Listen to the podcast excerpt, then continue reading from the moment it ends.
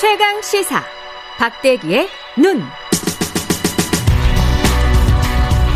네, 박대기의 눈 KBS 박대기 기자 나와 있습니다. 안녕하십니까? 네, 안녕하십니까? 예.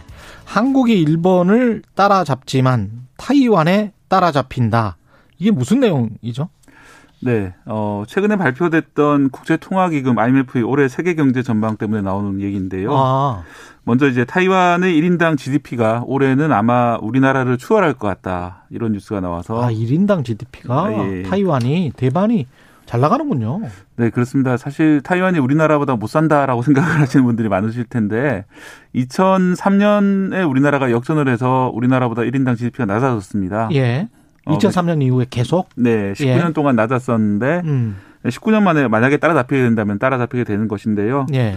우리나라 1인당 GDP는 어, 올해 예측치가 작년보다 190달러 늘어가지고 34,999달러로 예측이 되고 있고요. 타이완은 어, 어, 지난해보다 무려 2,200달러가 늘어서 36,000달러가 될 거라는 전망을 IMF가 했습니다. 우리는 한 3만 5천 달러 정도 되는 거고 타이완은 3만 6천 달러가 된다. 네, 1,000달러 1,000달러 정도 격차가 발생하는 셈이죠. 어, 성장을 훨씬 더 많이 해왔다 최근에 네. 뭐 이런 이야기도 되겠습니다. 네, 특히 최근 3년 실적이 좋았는데요. 예. 한마디로 말씀드려가지고 어, 지난해 경제 성장률이 무려 6.3%였습니다. 타이완 6.3? 6.3. 와. 예.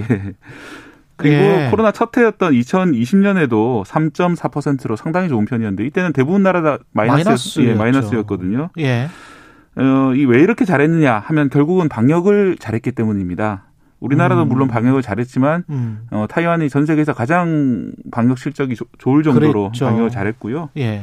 이 방역 확실히 섬나라에 이점이 있는 것 같아요. 네, 타이완, 뉴질랜드 이런 나라들 보면 네. 예.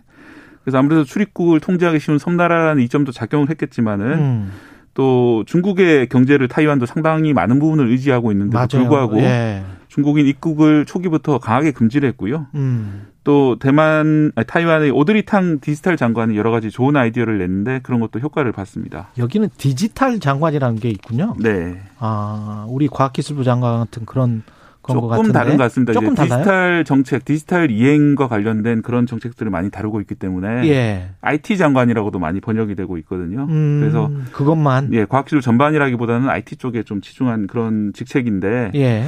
그래서 이제 정부 정책을 어떻게 효율하게 효율적으로 만들 것이냐 IT를 결합해서 예. 이런 것들을 연구를 하고 있는데요. 뭐 어떤 거 했어요? 이 장관이? 예, 대표적인 정책이 마스크 약국 판매하고 어, 어떤 약국에서 마스크를 판매하고 있는지 밝혀준 앱을 이제 개발을 한 건데요. 아. 마스크 재고를 실시간으로 지도를 표시한 거죠. 이건 우리나라도 했습니다. 그런데 우리나라보다 먼저 한 두 달 정도 먼저 타이완에서 실행을 했고요. 음. 이 정책을 보고 이제 여러 언론이라든지 또 타이완에 나가 있는 우리나라 해외 공간의 보고를 보고 우리나라도 이제 도입을 한 그런 케이스가 되겠는데요. 그렇군요. 예. 네. 타이완도 마찬가지로 우리나라처럼 마스크 대란이 초기에 있었습니다. 하지만 이 마스크 재고 앱을 개발하면서 이 마스크 대란이 해소가 됐고요. 음. 그러면서 어, 초창기에 큰 무리 없이 이렇게 방역을 잘했던 것이죠. 이 경제 성장을 최근 3년 동안 잘할 수 있었던 것은 방역을 잘했다. 그리고 또 어떤 정책이 성장에 도움을 줬습니까? 예, 차이잉원 총통이 2016년에 어, 집권을 하게 되는데 예. 그 여성 총통이죠. 그분이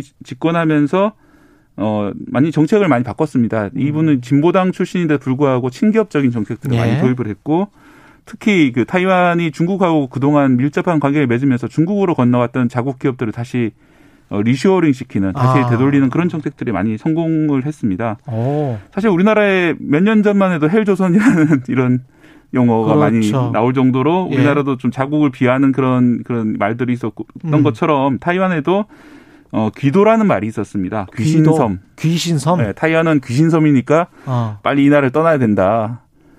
자국 국민 내 네, 그런 예, 자국- 자조적인 특히 젊은 층에서 그런 얘기를 한 거죠. 예. 어, 중국하고 경제 관계가 너무 깊어지면서 어, 중국 자금이 들어오면서 부동산 가격이 너무 폭등을 했고요. 아. 타이완에서는. 그리고 또 중국으로 기업들이 넘어가면서 일자리가 많이 사라지고 예. 뭐 저임금 상황은 개선이 안 되고 이런 여러 가지 문제들 때문에 젊은 층 사이에서 자국을 비난하는 그런 여론이 많이 있었는데 어, 이런 문제를 차이원 잉원 통- 총통이 어느 정도 해결을 했기 때문에 결국은 이제 1인당 GDP가 계속 성장하는 그런 모습을 보이고 있습니다.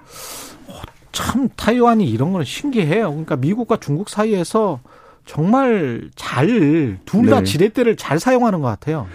어, 특히 이제 타이완이 최근에 성적이 좋았던 이유 중에 하나가 미중 갈등인데요. 예. 이 국면에서 어, 미국이 타이완과 좀 더 밀접해지고 음. 또 중국으로 건너갔던 기업들이 중국에서 계속 장, 어, 기업 활동을 하면은 미국 규제를 받을 수 있기 때문에 음. 다시 타이완으로 돌아왔던 그런 점들이 있습니다. 그런 근데 것들이 중국이 우리나라에 옛날에 뭐 사드 배치한다고 뭐 보복 조치했던 것처럼 그런 보복 조치는 또 안 한단 말이죠. 예, 그- 그거는 이제 뭐 양안관계 의 특성 이런 것들도 있, 있기 때문에 그렇죠. 뭐 그렇게 안 하고 있고요. 또 좀 한 어. 가지 아쉬운 점은 우리나라도 마찬가지로 중국으로 많이 건너갔다가 어. 그 미중 관계 갈등 때문에 중국을 떠나서 다른 나라로 가는 그 기업들이 상당히 많이 있습니다. 예. 그런데 우리나라로 돌아오지 않고 뭐 베트남이라든지 인도네시아 같은 동남아시아로 많이 떠나게 되거든요. 음. 어, 그런 국면에서 우리나라로 좀 더 리쇼링 정책들을 좀 강하게 했, 었고 해야, 했었으면은 음. 우리나라도 좀 성장률이라든지 일자리가 좀 많이 달라지지 않았을까 이 점은 좀 아쉬운 점입니다. TSMC가 타연하면 떠오르는데 네. TSMC의 역할도 컸을 것 같습니다. 예, 그렇습니다. 사실 바- 타이완의 수출이 40% 정도가 반도체거든요. 예. 반도체 의존도 상당히 높고요. 음. 최근에 TSMC 실적이 워낙 좋았기 때문에 이것도 영향을 많이 줬습니다. 이 TSMC가 만드는 것은 파운드리라는 그런 그 방식인데요. 예. 반도체는 두 가지가 있습니다. 메모리, 기억을 담당하는 부분이 있고 비메모리라고 부르는 판단을 그렇죠. 담당하는 그런 부분이 있습니다. 예. 이 비메모리는 다시 두 가지로 나뉘는데요. 설계를 하는 팸리스가 있고 설계한 대로 만들어주는 파운드리가 있습니다. 예. 그런데 이 파운드리 분야에서 뭐 세계 점유율이 56% 정도를 TSMC가 차지하고 있고요. 예. 우리나라의 삼성전자가 한 10% 조금 18% 정도를 차지하면서 2위를 가고 있는데 상당히 격차가 큰 상황이고요. 예. 특히 최근에 코로나19 때문에 전 세계적인 반도체 대란이 벌어졌는데 음. 어 메모리는 별로 부족하지 않았거든요. 이런 비메모리 반도체가 많이 부족했습니다. 그렇죠. 예, 그렇기 때문에 TSMC 주가가 또 엄청나게 많이 뛰었고요. 예. 뭐 그런 것들에 영향을 많이 줬습니다. 이게 타이완이 뭐 희망적이기만 합니까? 어떻습니까?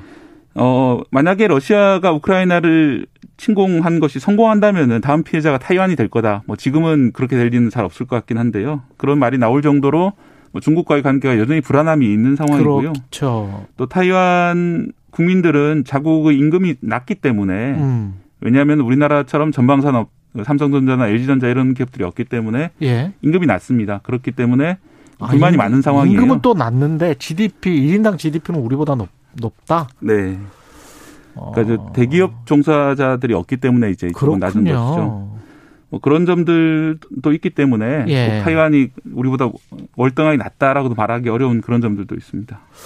우- 일본은 우리가 따라잡습니까? 이 PPP 기준으로 봤을 때는 우리가 구매력 지수 네. 기준으로 봤을 때는 이미 따라잡았었고. 예. 예. 구매력이 아니라 그 일인당 명목, GDP도? 예, 명목 GDP도 2027년에 가면은 한국에 따라잡힐 거다. 이거는 일본의 싱크탱크에서 지금 이런 얘기가 나오고 있는데요. 그래요? 일본 경제연구센터에서 음. 어, 이런 발표를 했고 이온 게이자이 신문이 지난해 말에 보도를 했고요. 가장 큰 문제는 일본도 디지털화가 늦, 늦다는 점입니다. 일- 아직까지 결제를 할 때 도장을 쓸 정도로 어, 늦다 보니까 어, 생산성이 떨어지고 그러다 그렇죠. 보니까 한국에 따라잡히고 있다. 이런 것들은 일본에서 나오고 있는 진단입니다. 일본이 참 현금을 많이 쓰잖아요. 네. 예. 카드 카드도 잘 사용도 안 쓰고. 어렵고. 예. 2027년에 한국 일본을 따라잡는다. 예. 박대기의 눈 KBS 박대기 기자였습니다. 고맙습니다. 네, 감사합니다. 예. 최경령의 최강시사 1부는 여기까지 하고요. 2부에서 뵙겠습니다.